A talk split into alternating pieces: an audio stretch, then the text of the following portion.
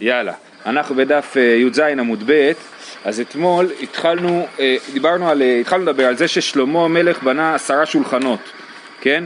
והיה מח, היה, אה, מחלוקת האם השולחנות האלה היו רק לקישוט או שהיו משתמשים בהם. אה, אז שם הגענו, אנחנו שורה רביעית מלמטה בי"ז עמוד ב', כתוב תני, מזרח ומערב היו נתונים, דברי רבי. רבי אלעזר ורבי שמעון אומר צפון ודרום היו נתונים. זאת אומרת אם השולחנות האלה, חמשת השולחנות, עשרת השולחנות, אמרנו שהיו חמש מימין לשולחן המקורי של משה רבנו וחמש משמאל, האם הם עמדו, תחשבו רגע על בית המקדש, בית המקדש הוא, הוא, הוא הולך על הציר של מזרח מערב, כן? אז האם השולחנות עמדו אה, אה, גם כן על ציר מזרח מערב, זאת אומרת מקבילים לקירות של הבית, או אה, צפון דרום, בניצב לקירות של הבית, כן? זה מזרח ומערב היו נתונים דברי רבי, רבי אלעזר ברבי שמעון אומר צפון ודרום היו נתונים. יש איזה נפקמינה הלכתית? אה, כן, זה מה שתראה פה. אה, מאן דאמר מזרח ומערב ניחא, כולן ראויים לשירות. אז למי שחושב שהיו משתמשים בשולחנות האלה, אז מזרח ומערב זה הגיוני, כי כולם ראויים לשירות, ככה נראה השולחן ששמים עליו את הלחם הפנים, מזרח מערב. מאן דאמר צפון דרום, נמצא שולחן בדרום, וצריך למחוק את המילים ומנורה בצפון. נמצא שולחן בדרום, למה? כי אם אתה עושה, הרעיון של צפון דרום זה לא רק השאלה אה, אה, איך זה עומד, אם בניצב או במקביל, אלא ההנחה היא שאם זה צפון דרום אז הם עומדים בשורה, צפון דרום, בעצם השולחנות עומדים וכאילו בעצם יוצרים איזשהו אה, כמו מחיצה או קיר כזה באמצע בית המקדש, שורה של שולחנות בעצם, אתה נכנס לבית המקדש, מה אתה רואה מולך? שולחנות, חוצים את המקדש מצד לצד. אז, ועכשיו, אז השולחנות כבר מגיעים לד, לדרום, השול, מנורה, השולחן צריך להיות בצפון והמנורה בדרום, כן? ואם השולחנות נמצאים בציר צפון-דרום, אז הם מגיעים מהצפון עד הדרום, ואז אי אפשר להשתמש בזה, כי שולחן שמשתמשים בו צריך, צריך להיות בצפון ולא בדרום. בסדר, זה מה שכתוב פה. מאן דאמר מזרח ומערב ניחא, כולן ראויים לשירות.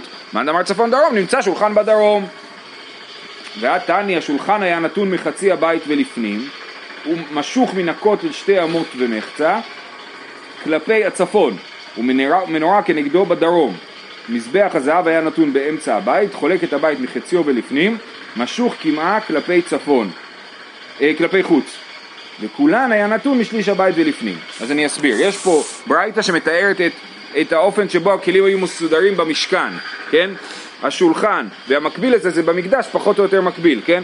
אבל במשכן, השולחן היה נתון מחצי הבית ולפנים, כן? זאת אומרת, יש לנו את ההיכל ואת קודש הקודשים. ההיכל, הקודש הקודשים הוא עשר אמות אורך ועשר אמות רוחב, וההיכל הוא עשרים אמות אה, אורך ועשר אמות רוחב, אוקיי? אז בעשרים אמות האלה הוא נתון מחצי, אה, מחצי הבית ולפנים. זאת אומרת, אם אתה נכנס עכשיו למשכן, העשר אמות הראשונות פנויות, אין כלום, כן? בעשר אמות הבאות יש שלושה כלים, שולחן, מנורה ומזבח הקטורת, כן? אז מצד ימין, אני עכשיו נכנסתי לבית ה... למשכן, אני נכנס עוד עשר אמות, מצד ימין עומד השולחן, מרוחק שתיים וחצי, מקביל, מקביל לקיר, רחוק שתיים וחצי אמות מהקיר, כן? מצד שמאל מנורה כנגדו בדרום, כן? גם, כן, אה, אה, שתיים וחצי אמות רחוקה מהקיר. מזבח הזהב היה נתון באמצע הבית, אבל הכלי הראשון שאני פוגש זה מזבח הזהב שעומד באמצע מהצדדים, וגם באמצע, גם מבחינת הרוחב וגם מבחינת האורך הוא עומד באמצע, המזבח. אה, חולק את הבית מחציו ולפנים, משוך כמעה כלפי חוץ, כן? אז הוא היה נתון באמצע הבית, חולק את הבית מחציו ולפנים, אם אתה מסתכל רק על ההיכל, אז הוא עומד באמצע, נכון? אבל אם אתה מסתכל על כל הקומפלקס, על השלושים אמות, על כל המשכן, כולל קודש הקודשים, אז הוא משוך כמעט כלפי חוץ, אז הוא, הוא, הוא עומד כאילו ב, בשליש הבית, נכון? אה, כי מתוך שלושים אמה הוא עומד בעשרים אמה. אה, וזהו, אה, אוקיי? אז בעצם זה נשאר ככה, שמי שחושב שהשולחנות עמדו מצפון לדרום, בעצם לכאורה לא מסתדר עם השיטה שחושבת שהיו משתמשים בשולחנות ששלמה המלך עשה. בזה. ורק הביאו את הברייתא הזאת בשביל להראות שהשולחן צריך להיות אה, בצפון ולא בדרום. אוקיי, עכשיו שלמה המלך עשה גם עשר מנורות. ויעש את מנורת הזהב עשר כמשפטו ויתן בהיכל השם מימין, הם מימין, סליחה, ויתן בהיכל הם חמש מימין וחמש משמאל. כן, זה עוד פסוק שם בדברי הימים שמתאר את המקדש של שלמה. אותו דבר, כמו השולחן, על השולחן כתוב שהיה חמש מימין וחמש משמאל, ועל המנורה כתוב חמש מימין וחמש משמאל, ואז הגמרא שואלת את אותן שאלות. אם תימר חמש בצפון וחמש בדרום, והלא אין המנורה כשרה אלא בדרום, שנאמר בית המנורה נוכח השולחן על ערך המשכן תימנה. מה התלמוד לומר חמש מימין וחמש משמאל? אלא חמש מימין מנורתו של משה וחמש משמאל, כן יש את המנורה של משה רבנו, מנורה המקורית, ומימין ומשמאל עוד חמש מנורות, כל אחד. אף על פי כן לא היה מבהיר על שם משה בלבד, שנאמר, ומנורת הזהב ונרותיה לבאר בערב בערב, כן? אז מנורת הזהב בלשון יחיד, שיש רק מנורה אחת לבאר עליה, סימן שהיו מדליקים את הנרות רק במנורה של משה וכל השאר היו לקישוט. רבי יוסי ברבי יהודה אומר, על כולם היה מבהיר, שנאמר בית המנורות ונרותיהם, כן? אז יש נרות בלשון רבים.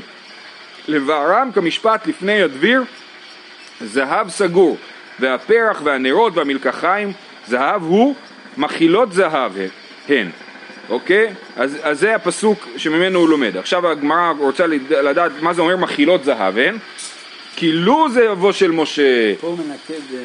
מה, איך הוא? המלקחיים זהב הוא מכלות זהב. מכלות זהב, סליחה, מכלות זהב הם, יפה. ואז מקו הן כאילו זהבו של משה. נכון. אז מה זה מכלות, מכלות זהב? זה מה שכתוב בפסוק. הם כילו זהבו של משה. למה הם כילו זהבו של משה? תני רב יהודה בשם אסי, היה שלמה נוטל אלף כיכרי זהב, ומכניסן לכור, ומוציאן עד שהוא מעמידן על אחד. זאת אומרת, הרי מה עושים עם מתכות? צריך, אה, אה, נו, לצרף את המתכת, להוציא ממנה את הסיגים. אז אתה לוקח זהב, אתה מצרף אותו, מה, איך מצרפים זהב? בעיקרון, מחממים אותו וזה מפריד את, ה, את הזהב מהסיגים וככל שאתה מחמם את זה בטמפרטורה יותר גבוהה אתה מצליח להגיע לבירור יותר גבוה של הזהב ולהפוך אותו לזהב יותר איכותי, כן? אז, זה, אז הוא היה מכניס אלף כיכרי זהב, כן? זהב פשוט ומצרף אותם עד שנשאר לו ביד כיכר אחד זהב, כן? אה, אה, אה, אז זה, לכן הוא מכלה את זהבו של משה, כן? לכן הם היו מכלים, מכלים את, הז... את הכס, את הזהב, בגלל שזה היית צריך, בשביל להשיג כיכר זהב היית צריך אלף כיכר זהב. אה, אה, לקיים מה שנאמר, כיכר זהב טהור עשה אותה. איך אתה מגיע לזהב טהור? רק על ידי הזיקוק הזה. אה, זהו, לזקק את הזהב, זה המילה. כמה קראט? כמה קראט זה? אני לא מבין בקראט, אבל זה קשור לדבר הזה.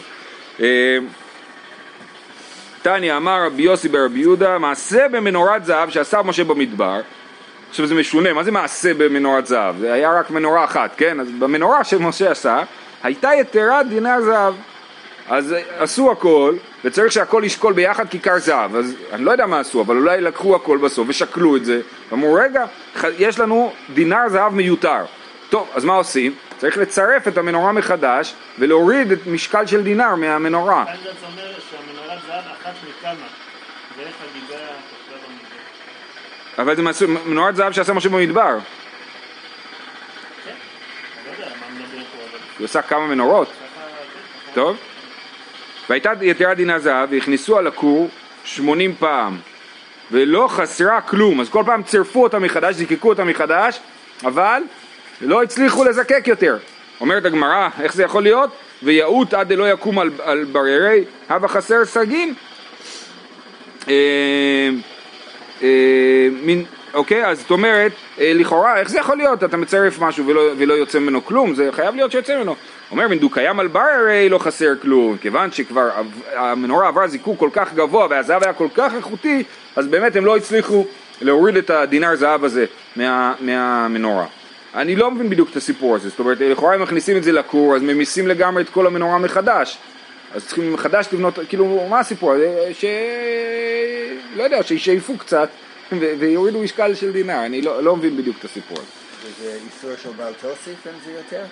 לא, אבל כתוב שהיא חייבת להיות כיכר זהב במנורה, זה, זה כאילו התבנית שלה, ככה זה צריך להיות, כמו שצריך להיות לזה כך וכך פרחים, כך וכך גביעים, זה כיכר זהב, זה חלק מהדרישה. אבל אני שואל למה, אז בגלל זה ניסו להוריד את הדינר? ככה אני מבין, כן. טוב, הלאה, משנה הבאה, אז ראינו 13 השתחוויות, 13 שולחנות, נשאר לנו 13 שופרות, 13 שופרות. 13 שופרות היו במקדש, וכתוב עליהם, על כל שופר יש לו מטרה אחרת. זה, זה, מה זה שופר? שופר זה בעצם כמו קופה, כן? אמרנו שזה בצורה של שופר בשביל שאנשים לא יוכלו לגנוב. אז זה צר למעלה ורחב למטה, אז אפשר להכניס הרבה כסף, זה רחב למטה, יש לזה מקום להרבה כסף, אבל למעלה זה צר, שלא תוכל להכניס את היד ולהוציא כסף. אז שלושה עשר שופרות במקדש, וכתוב עליהם, אחד, קלין חדתין, השנית, קלין עתיקין, קינין, גוזלי עולה, עצים, לבונה, זהב לכפורת, זה הגעתי לשבע, אה, שבעה שופרות, שישה לנדבה, ועוד שישה שופרות שהם כולם לנדבה, זאת אומרת שכל הכסף שנכנס אליהם הולך לנדבה. עכשיו הגמרא, מסב... המשנה מסבירה, תקלין חדתין, שבכל שנה ושנה, שקלים חדשים זה השקל של השנה, זאת אומרת מי שהגיע מאוחר אז הוא שם את זה בשופר של השקל ואז מה קורה לפני שתרומת הלשכה נכון נגיד לפני שבועות הולכים לשופר הזה מוציאים משם את כל השקלים החדשים מכניסים אותו ללשכה ועושים תרומת הלשכה נכון? זה ככה אה, צריך לעבוד עם השקלים החדשים. עתיקין, מי שלא הביא אשתקד שוקל לשנה הבאה. מי שאיכשהו יצא ששנה אחת הוא לא הביא, הוא מכניס את השקל לשופר של השקלים העתיקים, כן? שקלים של שנה שעברה וגם להם יש ייעוד מסוים, שקצת ראינו מזה. אה, קינים הם תורים וגוזלי עולה הן בני יונה. כולן עולות דברי רבי יהודה. אז לפי רבי יהודה יש שופר אחד של קינין ושופר אחד של גוזלי עולה, זה כאילו אתה אומר אני רוצה לנדב, לנדוב, לנדב, אה, אה, או תורין או, בני יונה, כן? עולת העוף אפשר להקריב בשני סוגים, או תורים או בני יונה, אז אם אתה שם את זה בקינים אתה מקבל תור, אם אתה שם את זה בבני יונה אתה מקבל, אה, בגוזלי עולה אתה מקבל בני יונה, אבל כולם נדבה. חכמים אומרים, מה פתאום? קינים זה קינים, מה זה קינים? קינים זה מה שמביאים, אה, אה, זבה יולדת, זב, זבה יולדת, כן? אז היא מביאה כן, מה זה כן? אחד לעולה ואחד לחטאת. אז אם, איש, אז אם אה, אישה צריכה להקריב אה, אה, אה, קורבן יולדת, אז היא שמה כסף בשופר של הקינים, והיא יודעת שהיא מכוסה שהקריבו בשבילה את הקורבן, ולכן זה לא נדבה. אז קינים זה אחד עולה ואחד חטאת. וגוזלי עולה זה לנדבה, ולא אכפת לנו אם זה תורים או בני יונה, זה לא החילוק בין שני השופרות. גוזלי עולה זה נדבה, קינים זה חובה שאחד עולה ואחד חטאת. אה, גוזלי עולה כולן עולות.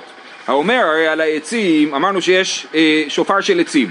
מישהו שהתנדב עצים, הוא אה, נדר להביא עצים לבית המקדש, לא יפחות משני גזירין. אין, המינימום שהוא נודר זה שני גזירי עצים, בגמרא יסבירו בדיוק מה הגודל של הגזיר עצים. לבונה, אם הוא נודר לבונה, לא יפחות מקומץ. זהב, לא יפחות מדינר זהב. אוקיי, שישה לנדבה. לנדבה מה היו עושים בה? שיש את השופרות, לוקחים בה עולות, הבשר לשם ואורות לכהנים. כן, האורות של העולה הולכים לכהנים. זה מדרש דרש שהוא ידע כהן גדול. אשם הוא, אשום אשם להשם. זה, כן, אז זה הפסוק מויקרא, יהוידע הכהן הגדול שהיה בתקופת יואש המלך מלך יהודה דרש את, ה, את הפסוק הזה ואמר זה הכלל, כל שהוא בא משום חטאת ומשום אשמה ייקח בהן עולות הבשר להשם ואורות לכהנים. אה, אה, כן, אז, אז האשם אם אתה מביא אשם ונשאר כסף, כן, אה, אה, שילמת כסף של אשם או, או הקצית כסף לאשם ולחטאת וקנית קורבן ונשאר כסף, אז מה קורה עם זה? זה הולך ל, אה, אה, לבית המקדש, הבשר להשם והאורות לכהנים, ייקח בהן עולות הבשר להשם והאורות לכהנים, נמצאו שני כתובים קיימים, אשם להשם ואשם לכהן, מה זה אשם? הוא אשום אשם להשם, אז יש אשם להשם ואשם גם לכהן, ואומר, וזה איך אנחנו יודעים שהוא ידע הכהן דרש את זה, ואומר כסף, כסף אשם וכסף חטאת לא יובא בית השם, לא כהנים יהיו. מה זאת אומרת לא יובא בית השם? זה לא הולך לבדק הבית, כן? אלא, הרי זה מדובר שם בהקשר הזה על, על הכסף שהם היו אוספים לבדק הבית. אז הכסף של, כסף של האשם וכסף של החטאת לא יובא בית השם, זאת אומרת הוא לא הולך, מות- המותרות של האשם והחטאת לא הולך לבדק הבית, לבית השם, אלא הולך לכהנים. מה הולך לכהנים? האור הולך לכהנים והבשר מוקרב על גבי המזבח. זה לא נשמע אינטרסנטית שכהן גדול דורש שזה הולך לכהנים? אה, כן, מצד שני, זה רק העור, מה הוא יעשה כן. שאלה מעניינת. אה, כן, זה, כאילו, זה אחוז קטן מהבהמה, זאת אומרת, בסופו של דבר, עיקר הבהמה זה הבשר, אבל אה, שאלה מעניינת. טניה, אמר רבי יהודה, לא היה שופר של קינים בירושלים מפני התערובות. למה רבי יהודה? פשט המשנה זה, הפשט זה שהקינים זה קינים, מה שאמרנו, אחד לעולה ואחד לחטאת. למה רבי יהודה לוקח את הפשט שכתוב קינים, רבי יהודה במשנה, ואמר לא, קינים זה תורים וגוזלי עולה זה בני יונה. למה הוא אמר את זה? אז הוא מסביר למה הוא אומר את זה. הוא אומר, תניא, אמר רבי יהודה, לא היה שופר של קינים בירושלים, אי אפשר לתרום קינים בשופרות, זה לא עובד. למה זה לא עובד? מפני התערובות, מה זה תערובות? שמא תמות אחת ונמצאו דמי חטאות מתות מעורבות בהן. זאת אומרת, יש לנו דין של חמש, שלמדנו בפורים, של חמש חטאות מתות, כן? נכון? מה זה חטא, איזה חטאת מתה? חטאת שמתו בעליה. עכשיו מה יקרה? אישה הביאה כן, בוא נדבר על איש, זב, ניתר מזיו- מזובו והביא כן, אה, שם כסף אה, שצריך, כתוב פה, על, על השופר כתוב, כן שווה אה, לא יודע מה, 50 שקל, נכון? אם אתה רוצה לצאת ידי חובת כן, שים 50 שקל בקופה, שם 50 שקל בקופה ואומר אני מסודר. אבל עכשיו מה, הבן אדם הזה מאוד התרגש, חס ושלום, קיבל התקף לב מיד אחרי שהוא שם את הכסף בצדקה, מת. עכשיו, בתוך הקופה מעורבב לנו כסף, מתוך ה-50 שקל, 25 לעולה, 25 לחטאת, מעורב 25 שקל של חטאת שמתו, שמתה, אה, מתו בעליה, חטאת שמתו בעליה הולכת למיטה. אז אי אפשר עכשיו להשתמש בכל הכסף, עכשיו כל הכסף אין מה לעשות איתו, כן? לכן הוא אומר אי אפשר לעבוד ככה עם קינים, כי אנחנו חושבים. אם לא, אם לא, האפשרות האחרת היא שקינים צריכים לעבוד עם הבן אדם, שהבן אדם בא, אומר שלום, קונה, שאין בכלל קופה לקינים. אין קופה לקינים, הוא קונה אה, שני אה, ציפורים, שני תורים או שני בני יונה, מביא אותם לכהן, אומר הנה זה אחד עולה אחד חטאת תעשה לי, הוא מסתכל איך הכהן עושה, כן? ולא, אי אפשר לעבוד ככה באינטרנט, לעשות מכירת חמץ באינטרנט, כן? למה? כי יש פה חשש, למה החשש? יהיה פה חשש חטאת שמתו בעליה, כן? אז תחשבו, הקינים האלה בעצם, אומר, בעולם של היום, כשיבנה בית המקדש, יהיה אפשר באינטרנט לשלם קינים, בכלל לא תצטרך אה, להגיע לבית המקדש. גם אז היית יכול לשלוח. לכאורה נכון, נכון. אבל בגלל החשש של חטאת שמתו בעליה, אומר רבי יהודה אי אפשר לעבוד ככה, חייבים, זה, זה חייב להיות ישיר. אומרת הגמרא, והתניא, איך זה יכול להיות? איך אתה אומר שחוששים לחטאת שמתו בעליה? למה בכלל לחשוש שמישהו מת? אולי לא מת, למה לחשוש שמישהו מת? והתניא, האישה שאמרה הרי עליי כן, מביאה דמי כן, ונותנתו בשופר, ואוכלת בקודשים. טוב, יש פה קצת בעיה, מה זה אמרה הרי עליי כן? זו אישה שחייבת כן, בגלל שהיא אה, אה, צריכה להיטהר, כן? אז היא אה, אה, מביאה דמי כן, שמה בשופר, ואוכלת בקודשים. למה? כי אינה חוששת שמא נתעצל בהן. ואין, הכהן חושש שמא דמי חטאות מיתות מעורבות בהן. זאת אומרת, האישה יודעת, ברגע שהיא שמה את הכסף, אז בערב היא טהורה. כן, הרי מה, מה, מה, מה הדין? הדין הוא שמי שצריך להביא קורבן, אה, אה, קורבן כזה של כן, הוא לא יכול לאכול קודשים. עד, אה, עד, אה, עד שהוא מקריב את הקורבן ואז עד הערב. כן, הוא מחוסר כיפורים. אז אם היא שמה את הכסף בשופר, ואז היא יכולה אה, להיות רגועה ולדעת שעד הערב יקריבו את הקורבן שלה.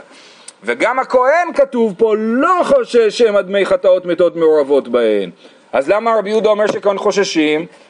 וכי אומרת הגמרא, כי כאמינו בחטאות שמתו בעליהן ודאי. רבי יהודה אומר, לא, אני לא חושש שמא האישה שמה את הכסף והלכה ואולי היא מתה. לא, אני עוד מדבר על מצב שבו, כמו שתיארתי מקודם, אדם קיבל התקף לב, או אנחנו יודעים, הוא ליד השופר, הכסף בפנים והוא קיבל התקף לב במקום, אנחנו יודעים שהוא מת. ועכשיו יש לנו כסף של חטאת שמתה שמעורבת בתוך הכספים האחרים. זאת הבעיה. כן? כי כאמרנה בחטאת שמתו בעליהן ודאי, זה מה שרבי יהודה חושש לו. ואי אמרנה נבור דלת זוזי ונשדי בנהרה, ואידך לשטר, אומר, אה, אז תיקח ארבע זוזים, תגיד, זה ארבעת הזוזים האלה הם כנגד הקורבן חטאת של היהודי שנפטר, ותגיד, זה יתברר, תעשה ברירה, נכון? יתברר שזה ארבעת הזוזים ש, אה, שכנגד, של היהודי שנפטר, ואידך לשטרו, וכל שאר הכסף יהיה בסדר. אז אמר רבי יהודה, גם במצב כזה שבן אדם בוודאי מת במקום, ואתה יודע שהוא מת, יש לזה פתרון, אז למה אתה כל כך חושש? אומרת הגמרא, רבי יהודה לית לי ברירה. אמרינן בעלמא רבי יהודה לית לי ברירה. לכן רבי יהודה מחמיר פה, כי רבי יהודה חושב שאין ברירה. לכן מבחינתו במצב כזה יהיה מצב גרוע מאוד, שמצד אחד אנשים יחשבו שהם שמו את הכסף והם טהורים, וכיפרו עליהם, מצד שני לא יקריבו קורבנות בגלל שיש מישהו שמת והם חוששים לחטאת שמתו בעליה, אז ואז אנשים יאכלו בלי שהקריבו קורבן, ובקיצור, זה ברוך גדול. אז רבי יהודה אומר, אני לא נכנס לזה, לא עושים קינים באופן כזה. חכמים אומרים, אני חושב שיש לזה פתרון, אם תדע שמישהו מת, אז ת, תפריש כסף ותגיד שזה כנגד האיש הזה, וכל השאר תוכל להשתמש בו. ולכן הם לא חוששים, והם אומרים שכן אפשר לעבוד עם קינים בשופרות. מישהו מוצא את הכסף אחר כך בנהר, אז זה מעילה? זו שאלה מעניינת. יש לנו בעיקרון דין שכל שמצוותן בשרפה מותר ליהנות מאפרם. זאת אומרת, ברגע שעשית מה שצריך לעשות בשביל להשמיד את הדבר, אז כאילו זה. אבל ההנחה היא דווקא, אני חושב, הם אומרים לזרוק לנהר. מעניין, כי בדרך כלל, לפחות בבבלי, כותבים על לזרוק לים המלח, כאילו. אה, שאלה מעניינת. הכירו, לא הכירו נהר. כן. אה, רבי יוסי, לכן, אה, לכן מי שאתה מוצא היום מטבעות חייב להיות לרשות העתיקות כדי שלא יעבור על מעילה חס ושלום. רבי יוסי ברבי בון אמר רבי בא בר במל באי אמר הרי עלי עץ מביא גזר אחד. זאת אומרת אמרנו במשנה שמי שאמר הרי עלי עצים צריך להביא לפחות שני גזירי עצים אבל מה אם הוא לא אמר הרי עלי עצים בלשון רבים אמר הרי עלי עץ אז הוא באמת יכול להביא אחד אבל השאלה היא האם העץ אחד זה קורבן. או שאני אומר ששני עצים זה ה... האם אני אומר שמי שאמר הרי לעצים צריך להביא שני גזירי עצים כי הוא אמר עצים ברבים אז הוא צריך להביא שניים. או שהוא צריך להביא שני עצים כי זה, זה הקורבן. כמו שאני לא יכול להביא חצי פרה. אז להביא עץ אחד אולי זה חצי פרה כן? זה חצי קורבן זאת השאלה כן אז הוא אמר על העץ מביא גזר אחד אמר רבי אלעזר מתנית אמרה כן שזה קורבן בפני עצמו וזה קורבן בפני עצמו אומר, רבי אלעזר אני אוכיח לך שבאמת כל גזר עץ הוא, בכ, הוא בפני עצמו כהי דתנינן תמן, שניים בידם שני גזרי עצים. הכהנים באים שניים בידם שני גזרי עצים. למה צריך שני כהנים שכל אחד מחזיק גזר עץ? בגלל שזה שתי קורבנות נפרדים, וזה מוכיח שאפשר להתנדב גזר עץ אחד בנפרד לבית המקדש. אולי כי זה כבד.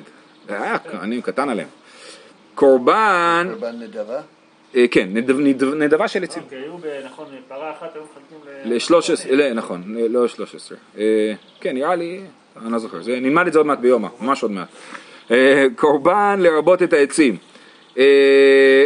כן, אתה שאלת אם אפשר לה- להתנדב קורבן עצים, התשובה היא כן, לומדים את זה במילה קורבן, כתוב והקרבתם קורבן מנחה, היה מספיק להגיד והקרבתם מנחה, למה זה קורבן מנחה? זה בא לרבות את העצים שאפשר להקריב אותם בתור קורבן. ולעומת מה זה בא? נגיד, זה הצי... בבגדים הציץ... אה, סליחה, עולה מכפר על הרהורי. אה, למה בן אדם מקריב עצים? אני לא יודע. שאלה מעניינת, אין לי מושג.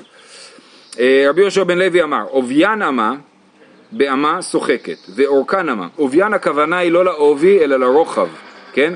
אז הרוחב שלהם אמה באמה שוחקת, ואורכן באמה קדומה. אז בעצם זה אמה על אמה, אבל זה לא ריבוע מדויק, כי האורך הוא באמה שוחקת, והרוחב הוא באמה קדומה. זאת אומרת, זה זה לא כמו המידות של הסנטימטרים היום, כן? אתה מודד בערך. אז יש אמה שאתה אומר אמה ברוחב, ויש אמה שאתה צריך להיות אמה מצומצמת. למה? אני חושב שהכוונה היא שאפשר לעשות אמה ארוכה, אבל, אבל, אבל חייב להיות אמה מצומצמת. זאת אומרת, צד אחד חייב להיות מצומצם, למה? בגלל מה שאנחנו נלמד עכשיו. אה, רבי חוני בשם רבי עמי כמין טורטני, טורטני זה מאזניים, והרב שטיינזרץ מסביר פה שכמין טורטני הכוונה היא שזה חייב להיות מדויק, כמו במאזניים, האמה המצומצמת. למה? אמר רבי שמואל בר יצחק, לפי שלא היה מקום המערכה, אלא אמה על אמה. לפיכך לא היה בו אלא אמה קדומה. כי אתה שם את הקורבן העצים, את העץ בתור קורבן על המזבח, במזבח, המזבח, ה- ה- המזבח במדבר, כן?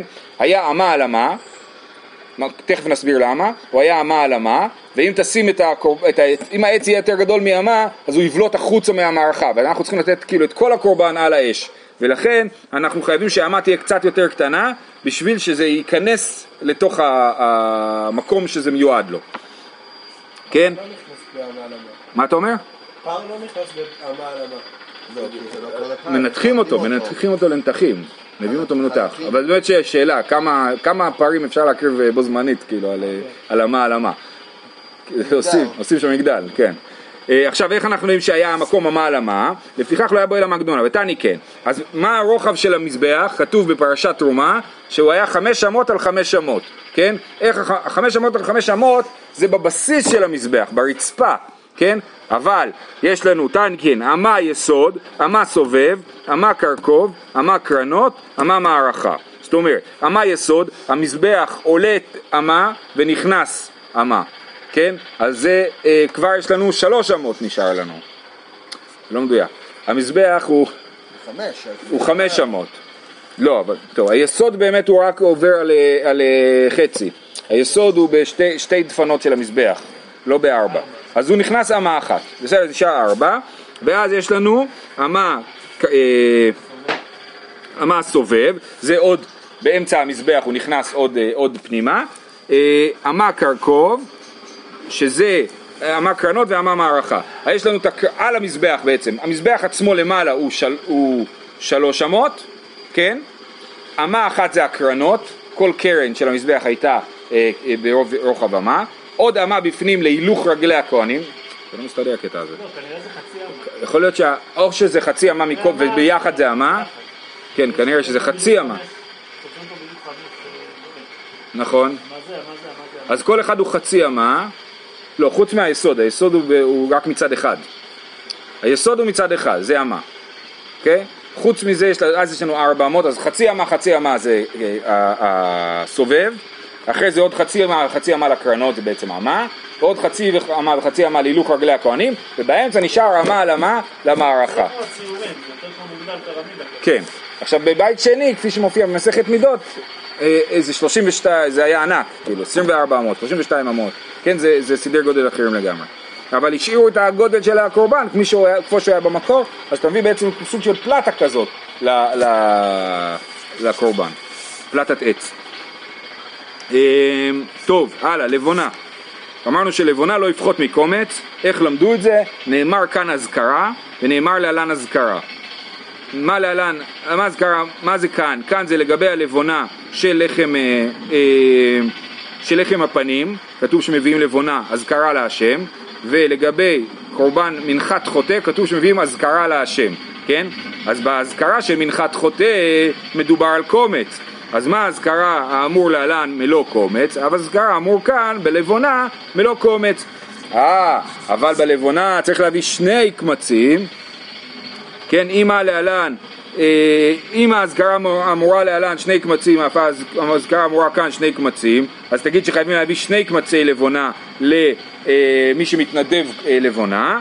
אמר רבי הילה, כלום למדו לקומץ אלא ממנחת חוטא, מה להלן קומץ החסר פסול, אף כאן קומץ החסר פסול. כמו ש... אה, אה, במנחת חוטא אם קומץ חסר פסול, אז גם, אה, אז גם, ב, ב, אז גם באזכרה, ב, ב, כשאני מתנדב אה, אה, לבונה, אז קומץ חסר פסול. מזה שקומץ חסר פסול, אני מבין שקומץ הוא המידה, ולא שני קמצים, ששני קמצים זה כאילו שני דברים ולא דבר אחד. כי אם זה היה דבר אחד, אז שני קמצים, לא הייתי אומר קומץ החסר פסול, אלא שני קמצים החסרים פסולים. כן? אבל, אבל אז לכן מזה אנחנו מבינים שבאמת ה, ה, ה, היחידה הבסיסית של לבונה זה קומץ, ולכן מי שמתנדב לבונה הוא מביא קומץ. אה, אמר רבי יוסי, מילתא דרבי הילה אמרה, המתנדב לבונה מביאה בקומצו של כהן, ויש גורסים בקומצו של כהן גדול. מי שמתנדב לבונה צריך להביא קומץ, אה, אבל קומץ זה, ש... זה אה, כל אחד לפי היד שלו, אז איך תביא, לפי איזה יד תביא? אז אני אלך לפי הפירוש של קורבן העדה וגם הרב שטיינזלץ הולך לפי זה ומסביר שהכוונה היא אתה צריך ללכת לכהן הכי גדול בגודל, לא הכהן הגדול, הכהן הכי ענק, כן? ולבדוק הקומץ שלו, כי זה הכי גדול שקומץ יכול להיות, נכון? אז את הקומץ הזה אתה צריך להביא. זה שיטת רבי הילה, כי הוא אומר, אתה לומד את הקומץ מהק- מהקמצים של המנחה. מנחה, מי יכול לקמוץ אותה? ביום אחד יקמוץ אותה הכהן הגדול, הענק, כאילו, לא הגדול. אה, אז אה, אותו מעמד? מה? של אותו מעמד? אז באותו מעמד, כי... לא, כי מחפשים בין איזה כהנים. אה, אה, אה, אני הבנתי. אה, לא, כנראה, כנראה שהיה היה, כלי שהיה עמידה של הכהן הכי גדול. ואז אה, נתן לכולם את השיעור. הרי נגיד מה זה יארד, נכון? המידה הבריטית יארד, זה מהאף של המלך ג'ורג' עד קצה האצבע שלו, באמת. כן, בהרבה מידות ככה, הולכים לפי בן אדם מסוים, הוא זה שנותן את המידה, השליט נותן את המידה. אז פה מי שנותן לנו את המידה זה הכהן, הכהן הגדול, הכהן האידיוט הגדול. כן. אה, ורבי חזקיה בשם רבי ירמיה אמר אפילו בקומץ הבעלים, אומר לא זה עניין אישי, זה לא מידה קבועה לכולם, אלא זה עניין אישי, אתה יכול להביא את הקומץ שלך אפילו בקומץ הבעלים. זהב לא יפחות, אמרנו זהב לא יפחות מדינר, מדינר זה היה כתוב? אה, אה, כן, אז מה אומרים פה? אמר רבי אלעזר והוא שהזכיר צורה, שהוא אמר שהוא יביא מטבע זהב, צורה הכוונה היא מטבע, אבל אם לא הזכיר צורה מביא אפילו צינורה, אם אמר סתם אני מתנדב זהב, אז מביא אפילו צינורה, זאת אומרת אפילו כלשהו, חתיכת זהב קטנה זה מספיק, אבל אם אמר אני מתנדב מטבע זהב אז המינימום זה דינר. שישה, סליחה, שישה לנדבה, שישה שופרות לנדבה, אה, חזקיה אמר כנגד שישה בתי אבות. לכל משמר של כהנים מחולק לשישה בתי אבות, שלכל אחד עובד יום בשבוע, כן? שישה אה, בתי אבות. אז כנגדם מביאים אה, שישה שופרות. אה, בר פדיה אמר כנגד שש בהמות, פר, עגל, שעיר, איל, גדי, טלה. זה ששת הבהמות שאפשר להביא לעולה. אז אתה יכול לבחור בשופר שלך איזה, לאיזה בהמה אתה רוצה אה, להתנדב. אז אתה שם את זה לפי, על כל שופר כתוב שם של בהמה ואתה בוחר על, באיזה אחד לשים. ושמואל אמר כנגד שישה קורבנות. יש לנו שישה קורבנות שחובה להביא. איזה קורבנות יש לנו חובה להביא? יש פה קצת בעיה עם הנוסח. אז קיני זבים וקיני זבות זה בעצם קורבן אחד, כי, הוא, כי זה הכל הדין של אה, קורבן של זיווה. קיני יולדות זה שתיים, חטאות שלוש, אשמות ארבע, מנחות חמש ועשירית היפה שש. זה קורבנות שחובה להביא אותם, וכנגדם יש שישה שופרות. אה, ורבי יוחנן אמר את התירוץ שאומר שכל הסיפור הזה הוא בכלל לא, אה, אה, זאת אומרת כל הסיפור הזה של שש שופרות זה סתם, זה סתם זאת אומרת אין לזה סיבה מהותית, על ידי שהנדבה מרובה ריבו לשופרות הרבה, כן? פשוט היה צריך הרבה שופרות כי זה היה מתמלא מהר, אז לכן היה צריך הרבה שופרות, הביאו שישה שופרות, ראו שזה מספיק בשביל למלא את השופרות. זהו. לא